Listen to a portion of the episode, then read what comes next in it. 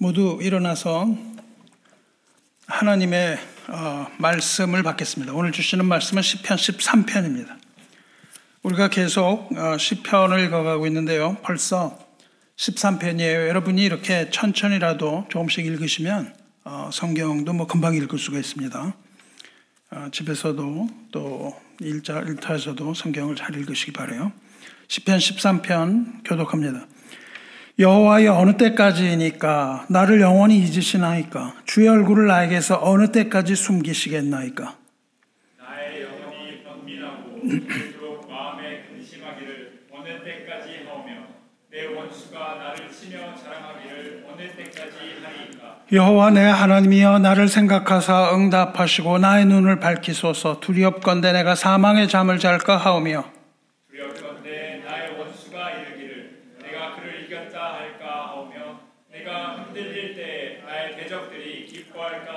나는 오직 주의 사랑을 의지하여 싸우니 나의 마음은 주의 구원을 기뻐하리이다.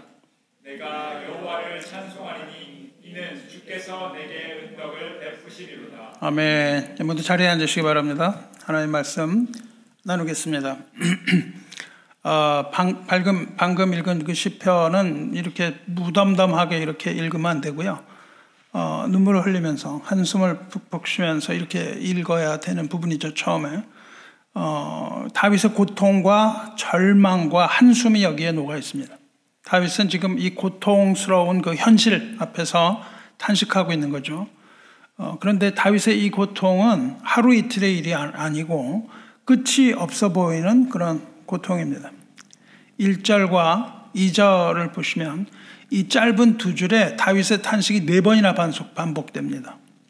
여호와여 어느 때까지이니까 나를 영원히 잊으시나이까. 주의 얼굴을 나에게서 어느 때까지 숨기시겠나이까?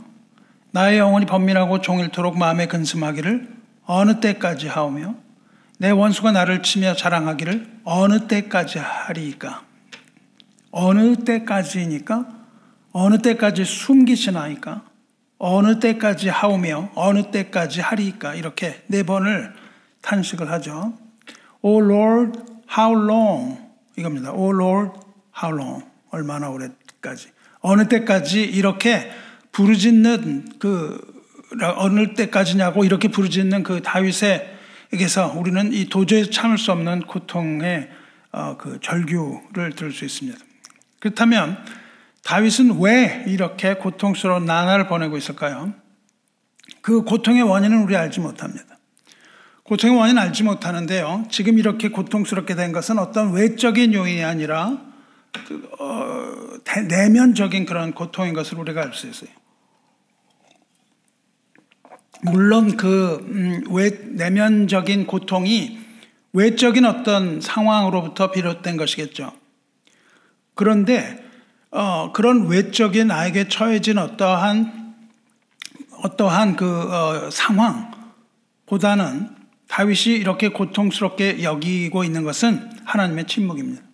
하나님이 침묵하시는 것을 견디지 못하고 있어요. 하나님이 다윗을 잊으신 것 같다는 이런 생각, 또 얼굴을 돌리시고 묵묵부답이신 하나님, 그리고 그것 때문에 영원히 번민하고 종일토록 근심하는 일을 멈출 수 없는 것, 그리고 외적으로는 원수의 조롱, 이것이 다윗의 마음에서 맴돌고 그 생각을 놓을 수가 없는 거예요. 다윗이 탄식했던 가장 큰 이유는 하나님께서 그를 버리셨다는 생각입니다. 그래서 다윗의 영혼은 번민합니다. 영혼은 번민한다 그래요. 이 번민이라는 단어는요, 어, 사전적인 의미로는 마음이 번거롭고 답답해서 괴로워하는 것, 그게 사전적인 의미인데요. 어, 이 단어의 원어를 보면 어떤 고통을 당했을 때 거기로부터 벗어나려는 생각이, 어떤 고통이 주어졌을 때 그걸로부터 벗어나려고 뭘 생각하는 것, 계획을 하는 거예요. 궁리하는 것. 그리고 끊임없이 맴도는 아주 잡다한 생각. 그것 때문에 주어지는 그 잡다한 생각을 말합니다. 그러니까 이것을 뭐라고 그러냐면 집착이라고 그러죠. 집착. 그 문제에서 벗어나려고 하는 집착입니다. 그러니까 문제에, 어떤 문제에 봉착한 다윗은 이 생각에 꽂힌 거예요. 그래서 거기에 집착을 하게 됩니다. 어떻게 하면 이 난관에서 벗어날까? 이 생각만 나는 거예요. 그래서 집착 증세를 보입니다. 그런데 거기에 집착하면 집착할수록 우리가 어떤 일에 생각이 깊어지면 깊어질수록 다른 건 안 보이거든요. 그래서 고통이 가중됩니다. 근데 하나님 뭐라고 하시면 좋을 것 같은데 하나님은 침묵을 지키시는 거예요. 그리고 그가 벗어나려고 했던 모든 계획과 뭐 생각과 이런 노력과 이런 것들은 다 수포로, 수포로 그냥 돌아가는 쓸데없는 노력이 된 거죠. 그러니까 다윗은 괴로워합니다. 생각은 많았는데 끊임없는 나날을, 그러한 나날을 보내는 가운데 이 고통이 끝이 날 것 같지가 않은 거예요. 계속 반복이 됩니다. 그래서 고통이 끝이 없는 것처럼 느껴져요. 그러한 다윗을 보고 원수, 대적들은 다윗을 향해서 독설을 계속 퍼붓는 거예요. 그리고 다윗을 살해하려는 음모를 멈추지 않았습니다. 그래서 다, 다윗은 지금 어, 근, 그 근심으로부터 벗어날 수 있는 그런 그 근심을 극복한 능력을 완전히 상실한 거죠. 그리고 조롱하는 원수는 두려운 존재였던 그런 것을 이야기하고 있습니다. 분명히 어떤 건지는 잘 몰라요. 그런데 사랑하는 성도 여러분, 인간이 하나님으로부터 멀어질 때 고통은 시작되는 겁니다. 그리고 우리는 그 절망의 깊은 바다, 심연에 빠지게 되는 겁니다. 침묵하시는 하나님은 잔인하기까지 합니다. 아주 잔인하게 느껴지죠. 하나님을 멀리하는 그 상태가 저주로 느껴집니다. 그리고 하나님을 가까이 하면 복인데 하나님을 멀리하는 이 저주 사이에, 저주 가운데 계속 들어가는 거예요. 그래서 성경의 대주제가 뭡니까? 하나님을 가까이 하는 것이 복이고 하나님을 멀리하는 것이 저주다. 이것을 성경이 쭉 얘기하고 시편의 대강령, 시편 전체가 그걸 얘기하고 있습니다. 그런데 일, 이 절에서 그렇게 탄식하던 다윗이 삼 절이 되면 그 절망의 심연에 빠졌던 다윗의 태도가 갑자기 변해요. 갑자기 돌변합니다. 그런데 어, 성경은 거기에 대해서 침묵을 합니다. 왜 그렇게 됐는지 설명이 없어요. 갑자기 변합니다. 어, 절망의 그 한숨이 뭐로 변하냐면은 아주 호, 기도, 절박한 호소로 변해요. 간구로 변합니다. 그 고통 사이에 탄식했던 것은 하나님의 관계 회복을 갈구하는 애절한 간구와 기도로 변하는 거예요. 갑자기 변합니다. 그렇다면 도대체 이 사이에 무슨 일이 일어난 걸까요? 우리는 그 사이에 무슨 일이 일어났는지 알지 못합니다. 그런데 다윗의 생각은 분명히 바뀌었어요. 성경의 전개는 대개 이런 식으로 갑니다. 선지자들이 어, 그 심판에 대해서 막 그냥 강하게 질책을 해요. 그러다가 어느 순간에 갑자기 변합니다. 갑자기 변하는데 그 중간이 항상 빠져 있어요. 왜 그런 일이 있었는지 합리적으로 생각하지 못하도록 빠집니다. 합리적으로 자 A, B에서 이 트랜지션 넘어갈 때 뭔가 일이 있어야 이해가 되는 일이 있어야 되잖아요. 근데 그게 없이 그냥 갑자기 바뀐다고요. 우리가 읽어 읽어보면은 갑자기 바뀌어요. 다윗은 언제까지이니까 하나님에게 대한 이 질문으로 시작합니다. 우리 어, 이 앞에서 시편에서는 어떻게 했죠? 계속 물어보죠. 어찌하여, why 그렇게 물어보죠. 왜 이런 일이 나에게 닥쳤습니까? 왜 닥쳤는지에 대한 답이 없어요, 그렇죠? 거기에 대한 답은 무엇이었어요? 하나님이 누구신가? 왜 이런 일이 나에게 닥쳤는가가 아니라 하나님은 누구신가? 이렇게 어, 결론을 내거든요. 여기서는 어때요? 언제까지니까? How long? 음, 이 질문으로 바뀌어요. 그렇다면 이 얼, 언제까지 응, 어찌하여에 대한 대답을 듣지 못했는데 언제까지라는 것에 대한 대답은 있겠습니까? 없습니다. 그 대답이 없어요. 그러니까 우리가 답답한 거죠. 이성적으로 야, 너 언제까지 이러면은 좀 힘을 내겠는데 이 언제까지가 없는 겁니다. 다윗은 이러한 고통을 어, 당하면서 어찌하여 하나님이 멀리 사시는지 곰곰이 생각했죠. 지금은 이제 이게 언제까지 가는 것인가 생각을 합니다. 그런데 그는 자신에게 당한 이 답답한 상황, 어, 그리고 원수들의 핍박에 대한 해답 얻지 못합니다. 언제나 해답을 얻지 못해요. 그리고 더구나 하나님께서 왜 멀리 하시는지에 대해서는 더욱 알 수가 없어요. 그리고 언제까지 이렇게 침묵하실 건지에 대해서는 알 수가 없습니다. 그래서 생각을 하면 할수록 어떻게 돼요? 이성적인 생각을 하면 할수록 해답을 찾기는커녕 회의와 의심과 근심만이 그냥 계속 가중되는 거예요. 이렇게 이성적인 다윗의 노력은 아무 효과가 없었습니다. 그리고 오히려 육신의 생각, 계속 돌아가는 그 생각에 집착하게 될 뿐이었죠. 이렇게 인간적인 고민으로 문제를 해결하려고 했으면, 다윗이 계속 그걸 하고 있었으면 삼 절로 넘어가지 못합니다. 무슨 일인가 일어난 거예요. 그래서 삼 절로 넘어갑니다.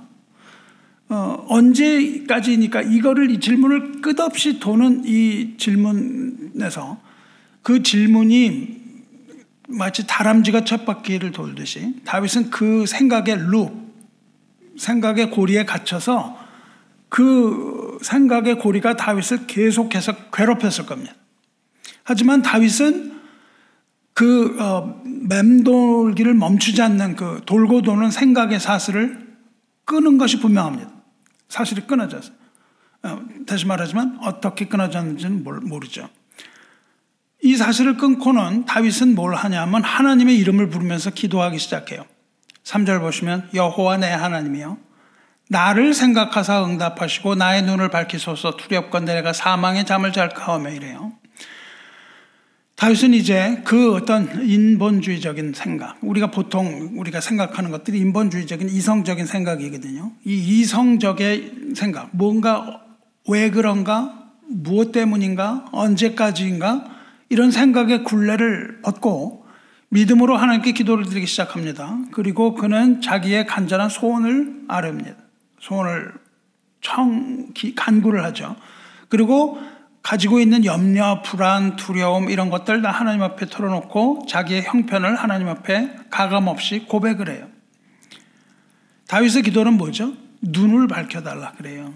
눈을 밝혀달라는 건요, 여기서 어, 뭐 영적인 눈을 뜨게 해달라 그 말이 아닙니다. 눈을 밝혀달라고 밝혀달라 그러고 뭐라 그러냐면 사망의 잠을 잘까 두려워한다 이렇게 말합니다. 다윗의 탄식과 고통은요, 다윗을 병들게 한 거예요. 병이 들었어요. 그 병이 무엇인지도 잘 나오지 않는데 추측컨대 마음의 병입니다. 다윗은 지금 사망에 이르는 병, 즉 절망과 낙담과 두려움에 쌓여서 어, 이 두려움을 두려워하고 죽음을 두려워하고 있는 거예요. 눈을 밝혀달라는 말은요, 눈을 밝혀달라는 그 애원은 뭐냐면 병을 치료해달라는 겁니다. 왜냐하면 사람이 아플 때 뭐라 그러냐면 눈이 어두워졌다고 얘기를 합니다. 그래서 전도서를 보면 나이가 들면은 어, 그 창, 눈을 창이라고 표현해요. 이 창이 어두워졌다 그렇게 표현하거든요. 그게 뭐냐면은 뭐 노안이 오고 이래서 앞이 잘 안 보인다는 뜻입니다. 그럴 뿐만 아니라 병이 들면 눈이 잘 안 보인다고 표현을 해요. 그래서 눈을 밝혀달라는 것은 이 병을 고쳐달라 그 말입니다. 그러니까 두려워하는 거는 그 사망의 잠, 사망의 잠이라는 건, 잠이라는 건 뭐예요? 잠을 잔다는 표현은 죽는다는 표현이거든요. 사망의 잠을 잘까? 그러니까 다윗은 지금 그 어, 언제까지니까 하다가 이러다가 나가 이제 죽겠구나 이런 생각을 했을 수도 있습니다. 그리고 또 두려워하는 것은 사 절에 두렵건대 나의 원수가 이르기를 내가 그를 이겼다 할까 하며 내가 흔들릴 때에 나의 대적들이 기뻐, 기뻐할까 하나이다. 그러니까 다윗은 지금 또 두려워하고 있는데 그건 뭐냐면 원수한테 패배하고 대적들이 기뻐할 것을 두려워해요.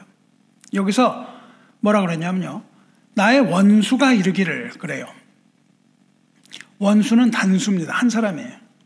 한 사람이 내가 그를 이겼다 이렇게 얘기할 것 같아서 두렵고, 그 다음에 뭐냐면요, 내가 흔들릴 때 내 대적들이 기뻐할까 하나이다. 이 뒤에 대적은 복수예요. 대적들, 앞에는 원수. 그러니까 원수에게 내가 패배를 하면, 원수에게 내가 패배를 하면, 그렇잖아요. 원수가 이르길 내가 그를 이겼다. 내가 원수한테 패배할까 봐 두렵습니다. 그리고 흔들릴 때 내 대적들이 기뻐할까 두렵습니다. 그런단 말이죠. 그러니까 여기서 원수는, 그 단수는 뭐예요? 지금 다윗은 죽음을 얘기하고 있거든요. 우리의 최종적인 원수를 뭐라고 얘기합니까? 죽음이거든요. 그래서 다윗은 그 원수가 나를 이겼다 그걸 얘기하는 거예요. 그러니까 이 문맥에서 말하는 건 뭐예요? 말하는 원수는 사망을 말한다. 죽음. 죽음을 말하는 게 분명합니다. 다윗은 지금 뭐냐면 절망 가운데 그냥 거의 죽을 것 같이 됐다는 거예요. 그래서 하나님이 안 나타나시면 나는 그냥 죽습니다 이거예요. 그러니까 사망이 다윗을 이겼다고 하면서 다윗이 죽으면 승리한 거예요. 승리 함성을 부를 것 같아서 두렵다는 거예요. 그리고 다윗이 흔들릴 때 그래요. 흔들려, 흔들릴 때 대적들이 기뻐할 걸 두려워합니다. 흔들린다는 건 뭐예요? 쉐이킹이거든요. 휘청거리는 걸 말하고 미끄러짐이라고 번역을 또 합니다. 미끄러지는. 그러니까 이거 흔들린다는 건 뭐예요? 죽음을 의미합니다. 내가 흔들릴 때. 내 원수가 나를 이기면 어떻게 해요? 내가 흔들리거든요. 흔들리는 것. 그러니까 다윗이 죽음에게 패배해서 하나님 이렇게 안 나타나시면 내가 죽음에게 패하는데 어, 내가 죽음에게 패하면 나를 죽이려던 대적들, 다윗을 죽이려고 음모를 꾸미던 그 대적들이 기뻐서 승리의 함성을 부를 것이 분명합니다. 이 얘기를 하고 있다고요. 지금 대적들이 날 죽이려고 하는데 하나님 이렇게 안 나타나시면 나는 죽을 것 같습니다. 그리고 내 대적들은 기뻐하는데 하나님 어떻게 된 겁니까? 이거예요. 그런데 다윗이 왜 지금 죽음을 두려워하는지도 몰라요. 병 때문에 죽게 된 것일 수도 있고 아니면 죽음의 유혹을 느낀 것처럼 보이기도 해요. 그걸 알지 못합니다. 하지만 그가 사망의 잠을 잘 것을 두려워한 것은 분명해요. 그러니까 여기서 두려워한 건 뭐냐면 죽음을 두려워하고 있습니다. 이제 다윗은 그렇게 기도를 마쳐요. 기도를 마친 다음, 다음에 다윗은 기뻐합니다. 기뻐하는 가운데 오, 사, 일, 이, 지금 일, 이에서는 그렇게 고통했죠. 삼, 사에서는 어땠어요? 기도했죠. 오, 육에서는 뭘 하고 있습니까? 찬양을 하고 있습니다. 입을 열어서 하나님을 찬양하고 있어요. 이제 다윗의 마음은 어때요? 간구로부터 확신으로 옮겨가는 거예요. 고통, 간구, 확신 이렇게 세 파트로 지금 나눠져 있어요. 그렇죠? 근데 그 중간중간은 다 생략되어 있습니다. 중간중략은 다 생략이 되어 있어요. 그렇다면 어떻게 다윗은 이러한 확신을 어, 갖게 되었을까요? 기도하던 중에 그는 한 가지를 기도, 기, 저, 기억을 합니다. 한 가지를 기억하는데 그게 뭐냐면 하나님의 사랑을 기억해요. 그걸 의지합니다. 이런 것은요, 오직 시인만이 할 수 있는 거예요. 시인이 아니면 뭘 해야 됩니까? 주저리 주저리 설명을 해야 돼요. 중간중간에 뭐 이러고 이래서 이랬는데 그렇지?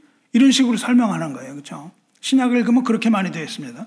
이렇게 이렇게 하는데 그거는 논리적으로 이해가 안 되거든요. 시인은 어떻게 이야기를 하죠? 시인은 하나님의 그 섭리를 그대로 노래할 뿐이에요. 그리고 우리는 어때요? 그것을 받아들일 사람은 싫어서 받아들이고 받아들이지 못하는 사람은 중간을 도저히 이해하지 못하기 때문에 넘어가질 못해요. 믿음으로서 우리는 일, 이에서 삼, 사로 넘어갈 수 있어야 되고요. 오, 육으로 넘어가는 것도 믿음으로 넘어갑니다. 그렇다면 다윗이 어떻게 이렇게 갑자기 확신을 갖게 됐냐고요? 기도하던 중에 그는 하나님의 사랑을 의지해요. 여기서 하나님의 사랑이라는 것은 헤세드라는 말 여러 번 했습니다. 언약의 사랑이에요. 여기서 말하는 사랑이라는 건 뭐냐면 약속을 말한다고요. 그러니까 지금 다윗은 하나님의 약속을 기억해냈다고요. 하나님의 언약적인 사랑에 확신이 있었기 때문에 다윗은 지금 그 큰 고통 가운데서 소망을 가집니다.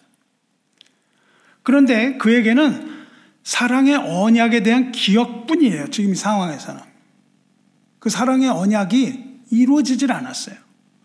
그래서 사랑에 대한 언약, 언약의 사랑을 기억했을 뿐이고 구원에 대한 확신만 있었습니다. 하지만 구원은 아직 이루어지지 않은 상태예요. 오, 육 절에도. 끝까지 가도 이루어지진 않았어요. 상황이 전혀 변하지 않았다고요. 구원은 아직 이루어지지 않았지만 다윗이 얻은 건 뭐냐면 확신과 소망이에요. 그래서 그는 너무나도 확실한 이 소망 때문에 하나님의 구원을 기뻐하겠다. 그렇게 말합니다. 미래형이에요. 나는 하나님의 사랑을 기뻐하겠다. 구원을 기뻐하겠다. 이렇게 얘기를 하거든요. 다윗은 어, 이러한 기쁨을 가졌는데 이것이야말로 이러한 믿음이야말로 뭐예요? 바랄 수 없는 중에 믿는 믿음입니다. 이것을 바랄 수 없는 중에 믿는 믿음이라고 얘기해요. 다윗은요. 아브라함의 후손이죠.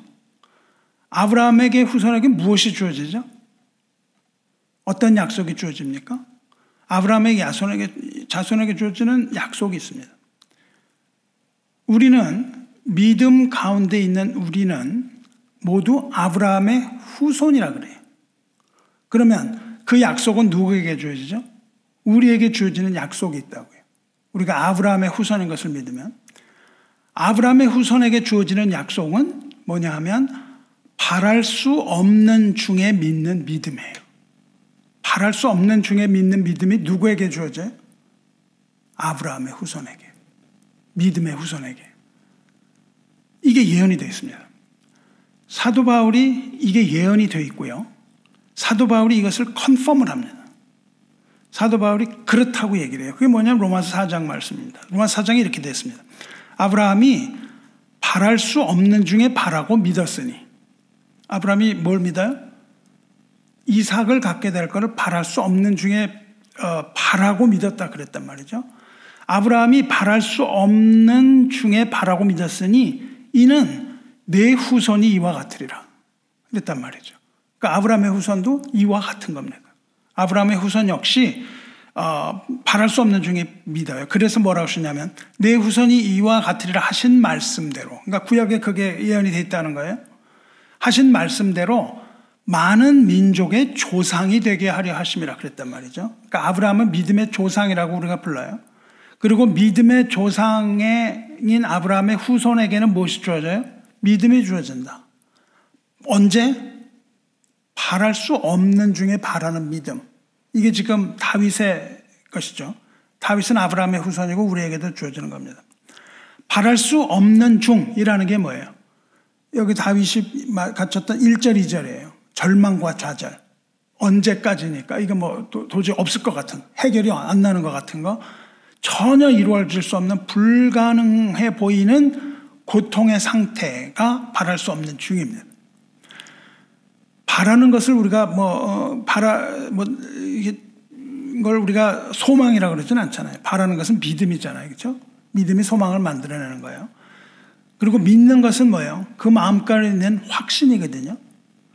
그러니까 이러한 신앙은 뭐냐면 절망과 좌절 가운데서 믿음을 통해서 얻는 소망, 이겁니다. 그리고 아브라함의 후손이 바로 이러한 후손이에요. 그래서 그리스도를 믿는 믿음을 가진 자는 모두 아브라함의 후손이 되며 아브라함은 믿음의 조상이 되고 아브라함의 후손에게 있어서 절망이라는 것은 없다는 겁니다. 왜냐하면 절망이 있을 때마다 바랄 수 없는 중에 믿는 믿음으로 소망을 갖기 때문이에요. 그래서 절망은 무엇으로 변해요? 소망으로 변하는 거예요. 이게 하나님 나라의 원리입니다. 그리고 하나님의 그거를 약속을 하셨어요. 우리에게 소망이 생기는 것은 뭐예요? 이걸 내가 스트러글을 해서 얻는 게 아니에요. 어떻게 해요? 주어진다고요. 그것이 주어져요. 선물입니다. 그래서 하나님은 없는 것 같지만 사실은 그렇지 않은 거예요. 이제 다윗은 어떻게 해요? 여호와를 찬송합니다. 육 절 보시면 내가 여호와를 찬송하리니 이는 주께서 내게 은덕을 베푸심이로다. 어느 때까지의 답을 얻었어요? 못 들었어요? 못 얻습니다. 못 얻는데 어느 때까지라는 질문이 어떻게 변해요? 여호와를 찬송하리니로 바뀝니다. 그 질문이 이제 온데간데 없습니다. 기도 가운데 다윗은 어, 하나님의 언약적인 이 사랑을 기억하고 이제 탄식이 변해서 찬송이 됩니다. 왜 어, 찬송을 할까요? 이는 주께서 내게 은덕을 베푸심이로다. 이렇게 되어 있습니다. 주께서 내게 은덕을 베푸심이로다. 은덕을 베푼다는 말은요, 갚아준다는 뜻입니다. 갚아준다는 뜻이에요. 은덕을 베푼다는 것은. 지금은 비록 하나님이 멀리 계신 것 같지만 이 모든 두려움과 괴로움과 고통을 하나님께서 갚아주실 것이다. 그렇기 때문에 찬송합니다. 그래요. 다윗의 슬픔은 무슨 슬픔이에요? 우리의 슬픔은 왜 슬픔이 있죠, 우리에게? 거의 모든 것이 상실의 슬픔입니다. 빼앗긴 거예요. 원한 것은. 다 뺏겼어요. 우리가 고통을 갖고 슬퍼하는 것은 상실이에요. 내가 뭔가 가져야 될 걸 못 가지면은 우리는 고통이 옵니다. 우리에게 있어서 상실이라는 것은 아주 큰 슬픔과 고통을 가져와요. 우리는 이 단어를 쓰면 아니라고 자꾸 얘기해요. 아닌 것처럼. 근데 사실은 상실입니다. 어릴 때의 상실이 계속 가는 거예요. 부모로부터 어릴 때 받은 상처, 내가 부모한테 뭐를 요구했는데 거절당하는 거예요. 이런 거는 계속 가요. 그 상실감은. 그렇기 때문에 상실한 사람이 낫기 위해서는 뭐가 필요합니까? 보상이 필요해요. 보상이. 보상을 받지 못하면 회복되지 못합니다. 보상을 받아야 돼요. 근데 보상해 줄 부모가 살아있습니까? 죽었습니다. 누구만이 그것을 보장을 해줄 수 있어요? 그래서 보상을 받지 못해서 사람들이 어떻게 하는지 아세요? 남편에게 그걸 요구해요. 그 남편이 해줄 수가 있나요? 못합니다. 갈등만 생겨요. 아내에게 그걸 요구해요. 못해요. 부모만이 해줄 수 있는 거예요. 그럼 누가 그걸 해결해 주냐고요? 하나님만이 갚아주시는 겁니다. 이걸 모든 이런 것들을 들고 하나님에게 나가야 되는 거예요. 하나님이 갚아주신다는데 뭘 갚아주시냐면 선은 선으로 악은 악으로 갚아주신다 이거예요. 이것을 은덕이라고 표현해요. 그래서 그 하나님의 은혜를 믿고 그 안에서 지금 찬송을 부르고 있는 거예요. 이게 뭐냐 하면 바로 복과 저주를 선언하시는 공의의 하나님, 이걸 말하는 겁니다. 이러한 확신은 어디에 근거했어요? 하나님의 언약적 사랑에 근거했습니다. 오늘 시편이 어떻게 나눠져 있다고요? 세 파트. 일, 일 절, 이 절. 끝없는 절망의 깊은 바다에서 고, 고민하고 고뇌하는 다윗. 그 절망이 끝없이 이어지는 것. 그 이어짐에는 고통 때문에 답답함, 비탄 이런 거예요. 뭐 우리가 다 이해하실 거예요. 그렇죠? 이런 것들 보고 다 이해가 될 거라고 생각합니다. 파트 이, 언약의 하나님을 기억하고 문제를 뭘로 바꿔요? 기도로 바꾸었음. 그리고 하나님 앞에 간절하게 소원을 아뢰고 그 염려를 털어냄. 이거죠. 삼, 고통 중에 부르는 찬송. 어떤 찬송이요? 고통 중에 부르는 찬송. 이렇게 전개됩니다. 빅터 엠 엘 프랑클이라는 사람이 있어요. 빅터 엠 엘 프랑클이라는 사람이 유대인인데 신경의학자예요. 신경의학자. 이 사람이 오스트리아의 비엔에서 태어납니다. 비엔에서 태어났어요.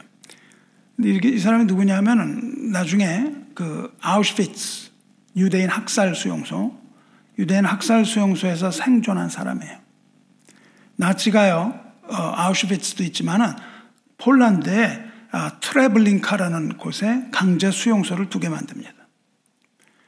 그리고 어, 그 비난을 피하기 위해서 거기를 기차역으로 어, 위장을 해요. 그래서 거기 지금 사진을 가서 보시면은 기차 선로는 없어졌어요. 그리고 그, 거기 있는 그 콘크리트 그 중간에 배들 있잖아요. 이 막대기들이 쫙 서 있는 아주 그런 모습으로 표현이 됩니다. 유대인 포로들이 기차를 타고 그 역에 도착을 하면 거기서부터 그들은 대학살의 현장으로 들어가는 거예요. 기차역에 도착을 하면 그 수용소로 들어가는 겁니다. 이 의사 빅터 프랭클은 거기에서 생존합니다. 살아나요. 그래서 나중에 책을 씁니다. 책의 제목이 뭐냐면 Man's Search for Meaning. 의미를 찾아서입니다. 의미를 찾아서, 미닝을 찾아서, 의미를 찾아서로 번역이 되는데 우리말에는 아 그런 말은 안 집어넣었어요. 우리말 번역을 보시면은 그렇게 번역을 안 하고 뭐라고 번역을 했냐면 여러분이 읽어보시려면 죽음의 수용소에서 이렇게 번역했습니다. 번역이 두 권이나 있어요. 죽음의 수용소에서. 그러니까 그 번역한 사람은 전혀 다른 그 의도를 번역하지 않은 거예요. 물론 알았겠지만. 그, 그건 뭐냐 하면 의미를 찾아서인데 그것보다는 죽음과 수용소에 더 초점을 맞춘 번역이죠. 그러니까 이거를 번역본을 읽지 말고 원본을 읽는 게 좋습니다. 그래야 그 의미가 촥 들어오죠. 이 책은요, 그 죽음의 수용소에서 목격한 큼, 끔찍한 참상을 증언한 책이기도 합니다. 하지만 이것은 의학서적이에요. 정신의학서적입니다. 그런데 이 끔찍한 참상을 증언하기는 했지만 그것보다는 죽음에 직면한 인간의 심리, 이걸 다루고 있습니다. 죽음을 피할 수 없는 죽음 앞에서 인간이 어떻게 반응하는가 이거예요. 아주 인간의 심리가 정말 알 수 없습니다. 알 수 없어요. 특히 이 책은 어디에 교과서냐 하면은 자살 공부하는 데 교과서입니다. 자살에 관한 아주 풍부한 내용이 들어있어요. 그리고 정신의학적 관점에서 이 자살에 대한 치료법을 어, 제시하고 있는 책입니다. 유대인들은요, 순서가 되면 가스실로 가, 가요. 혹은 어떤 다른 사람들은 가스실로 안 가고 실험실로 갑니다. 실험실에 가서 어떻게 되죠? 생체 실험을 당했죠. 그, 어, 일제하에서도 일본이 어떻게 했어요? 중국 사람, 한국 사람 끌어다가 마루타, 나무 토막이라는 이름을 붙여놓고 생체 실험했거든요. 또 총살 현장으로도 끌려가게 했습니다.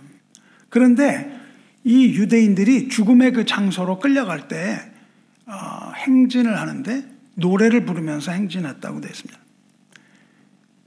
이, 이, 이 유대인들이 부르던 노래의 제목이 뭐냐면 아니, 아니라는 건 나라는 뜻이에요. 아니, 마아민입니다. 마아민. 마아민, 그건 뭐냐면 나는 믿는다. 이런 뜻이에요. 나는 믿는다. 나는 믿는다. 그러면서 그 죽음의 장소로 끌려가는 거예요.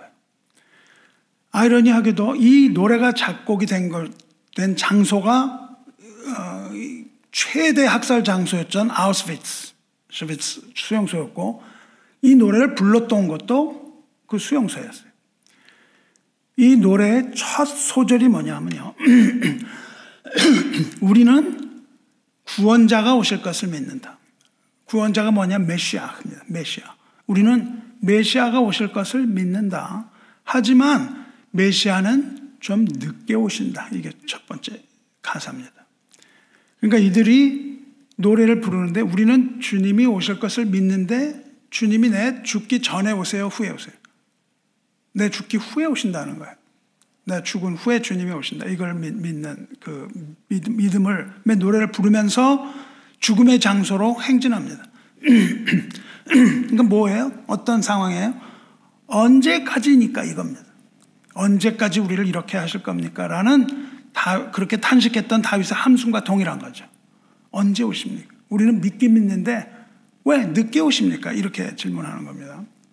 그러니까는 어, 지금은 아니라도 메시아가 오시라는 그런 믿음의 고백이긴 해요.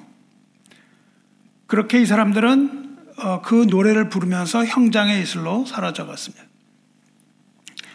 프랭클도 프랭클은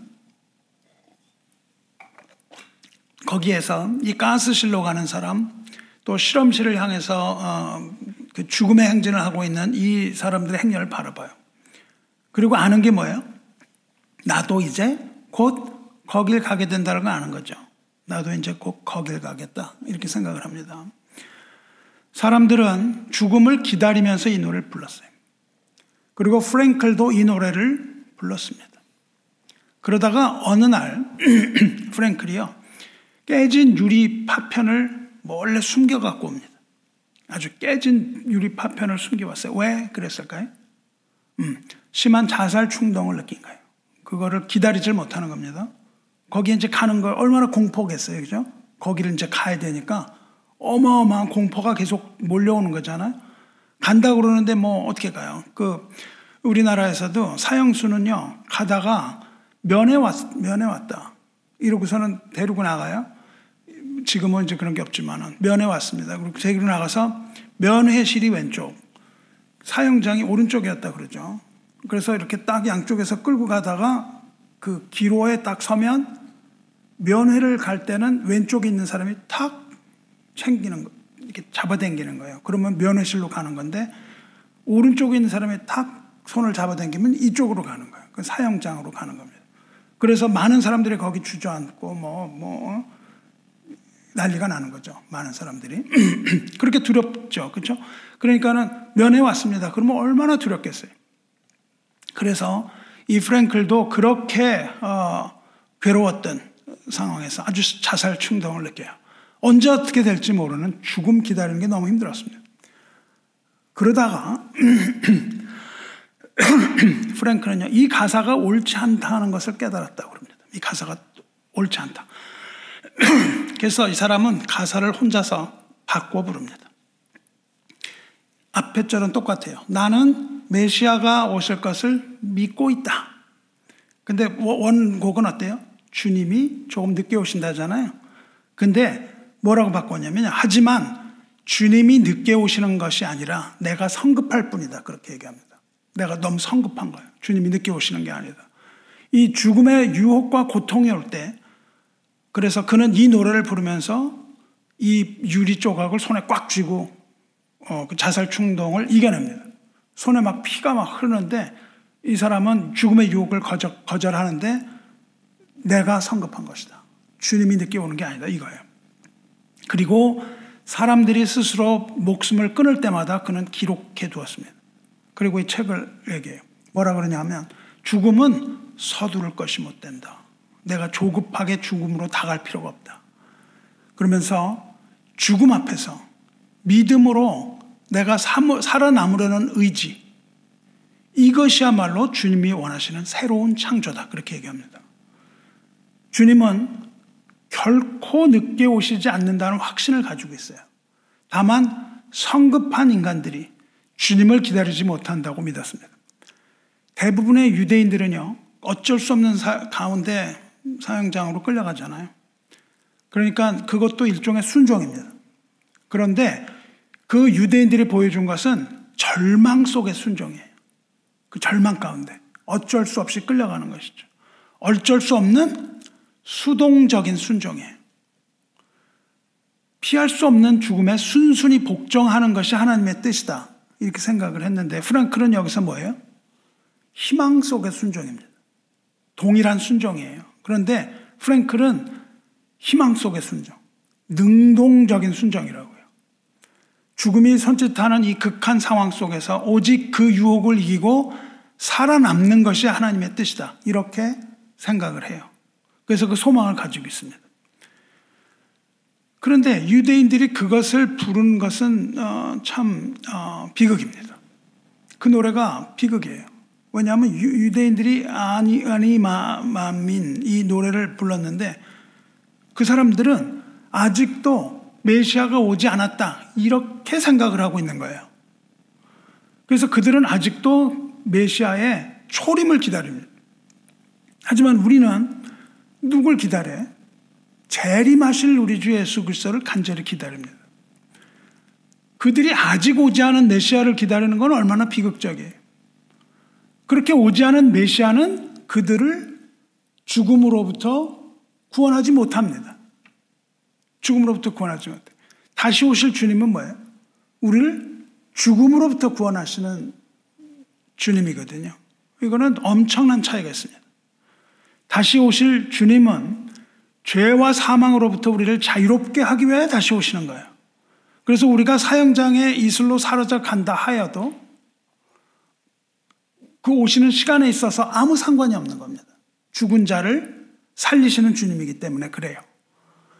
나치의 가스실도 혹은 그들의 실험실조차도 주님 오실, 다시 오시는 날, 영혼을 구원하시는 주님 앞에 그런 것들이 다 무용지물이 된다는 것을 안다면 주님이 늦게 오시는 것이 아니라 우리가 성급하다는 것을 알 수 있는 겁니다.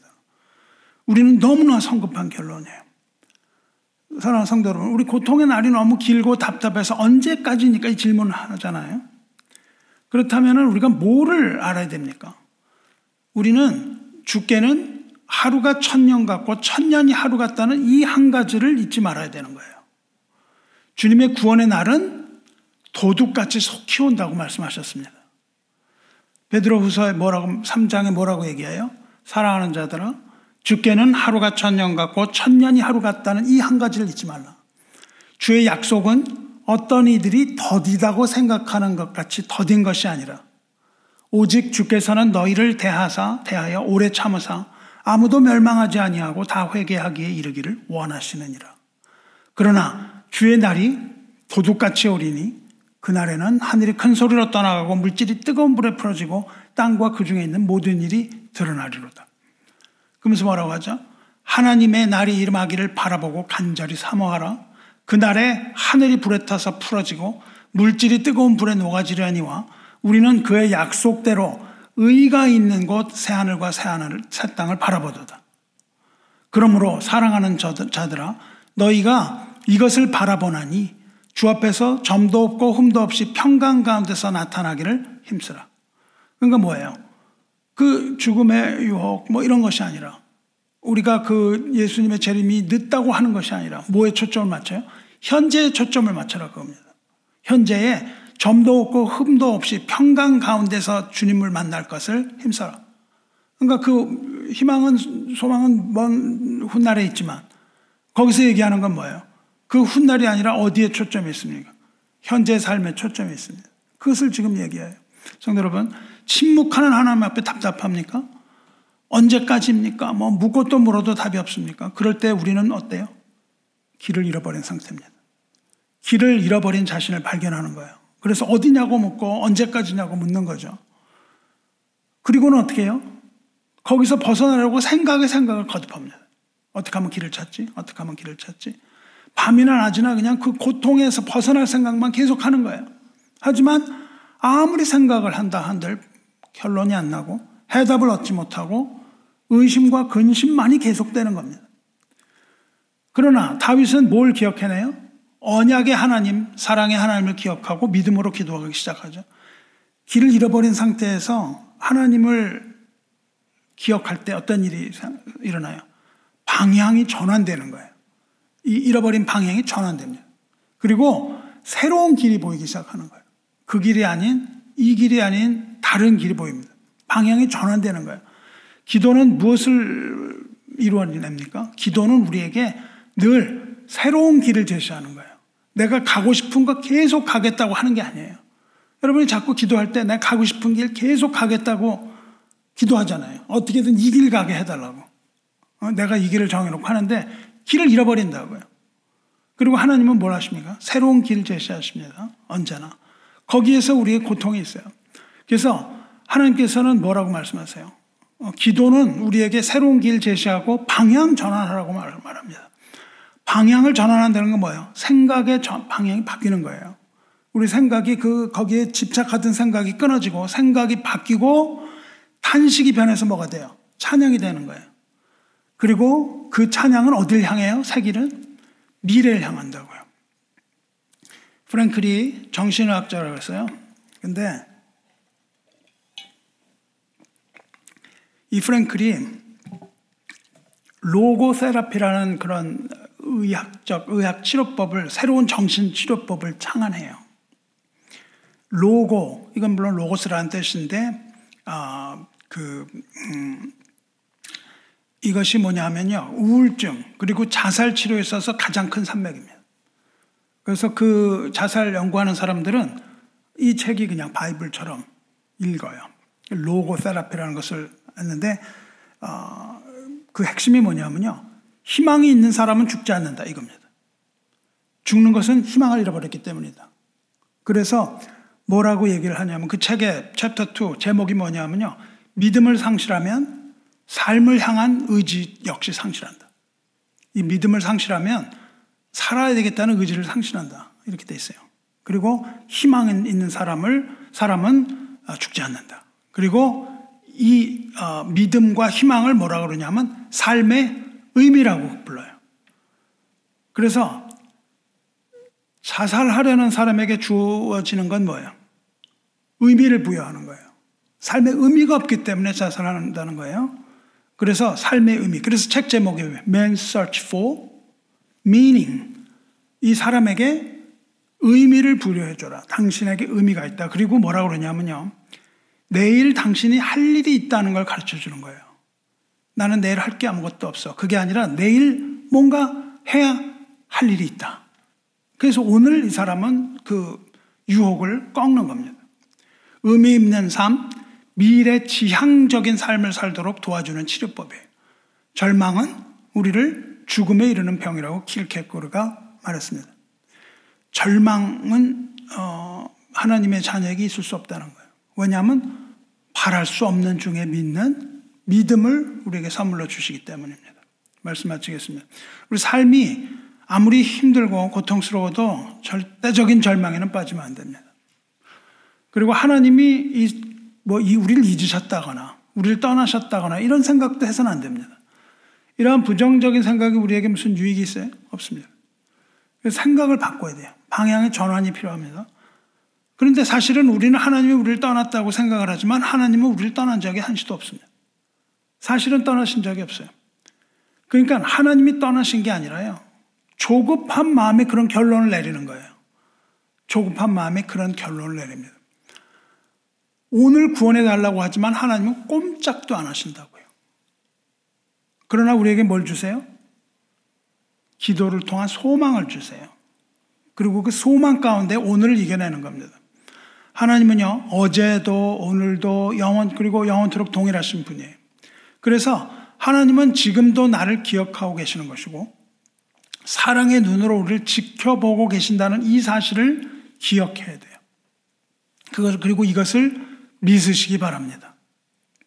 그리고 지금은 비록 우리 눈에 하나님이 보이지 않지만 반드시 하나님께서 이 고통으로부터, 이 고난으로부터 나를 건져주실 것이라는 것을 믿고 마음에 소망을 품으시기 바랍니다. 마음과, 마음에 믿음과 소망을 품고서 순종을 하는데 어떤 순종이에요?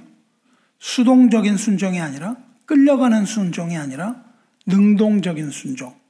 어, 이 소망을 가지고 어, 순종하는 것. 이것은 큰 차입니다. 그래서 우리는 마음의 믿음과 소망을 품고 능동적인 순종, 즉 소망 속의 순종을 이루시기를 주님의 이름으로 축원합니다. 함께 기도하겠습니다. 자비로우시며 은혜로우신 하나님 아버지, 오늘 우리에게 어, 순종의 의무를 가르쳐 주셔서 감사합니다. 우리가 늘 능동적인 수동, 어, 순종하지 못하고 수동적으로 끌려가는 그러한 순종했지만 이제 우리가 눈을 떠서 하나님의 살아계심을 보고 하나님이 늘 우리와 함께 하셨던 것을 보고 하나님 따라가기 원합니다. 순, 그 고통과 고난 가운데 그 절망의 깊은 바다 속에서 다윗이 탄식했지만 그러나 하나님의 사랑의 언약을 깨닫고 그로부터 그 생각에 사슬을 끊어냈던 것처럼 우리도 그와 같은 것들을 끌어내고 하나님 안에서 온전함 이룰 수 있게 하여 주시옵소서. 하나님께서 오늘도 우리에게 주시는 그 사랑의 음성을 우리가 듣게 하여 주시옵소서. 우리가 하나님의 사랑을 음성을 들었을 때 우리가 주 안에서 모든 것을 다 이기고 우리가 죽음을 이기고 승리할 줄로 믿습니다. 우리가 그 절망과 고통 가운데 원수가 그 죽음이 우리를 이기고 승리했다고 소리 지르지 않도록 하여 주시고 우리가 사망에 잠을 자지 않도록 지켜주시고 우리의 눈을 뜨게 해주셔서 우리가 건강한 그 건강을 모두 회복할 수 있도록 주님 도와주시옵소서. 이것이 주님께서 오늘 우리에게 주시는 그 모든 마음이며 주께서 우리를 사랑하시는 그 사랑의 확증이 오니 우리가 주님의 말씀 가운데에 승리할 수 있게 해주시옵소서. 이 모든 승리의 말씀 가운데 오늘도 우리의 무거운 짐 다 내려놓게 하시고 이 무거운 짐이 우리를 눌러서 사망의 깊은 잠 자지 않게 하여 주시며 우리가 사망의 깊은 잠이 아니라 생명의 어, 생명수를 마시며 어, 우리가 의에 거하는 바 새하늘과 새 땅을 믿음의 눈으로 바라볼 수 있도록 주님 도와주시옵소서. 이와 같은 어, 믿음으로 우리가 바랄 수 없는 중에 믿고 하나님을 의지함으로 그 가운데서 생명 얻게 하여 주시옵소서. 우리 사랑하시는 우리 주 예수 그리스도의 이름으로 기도드리옵나이다. 아멘.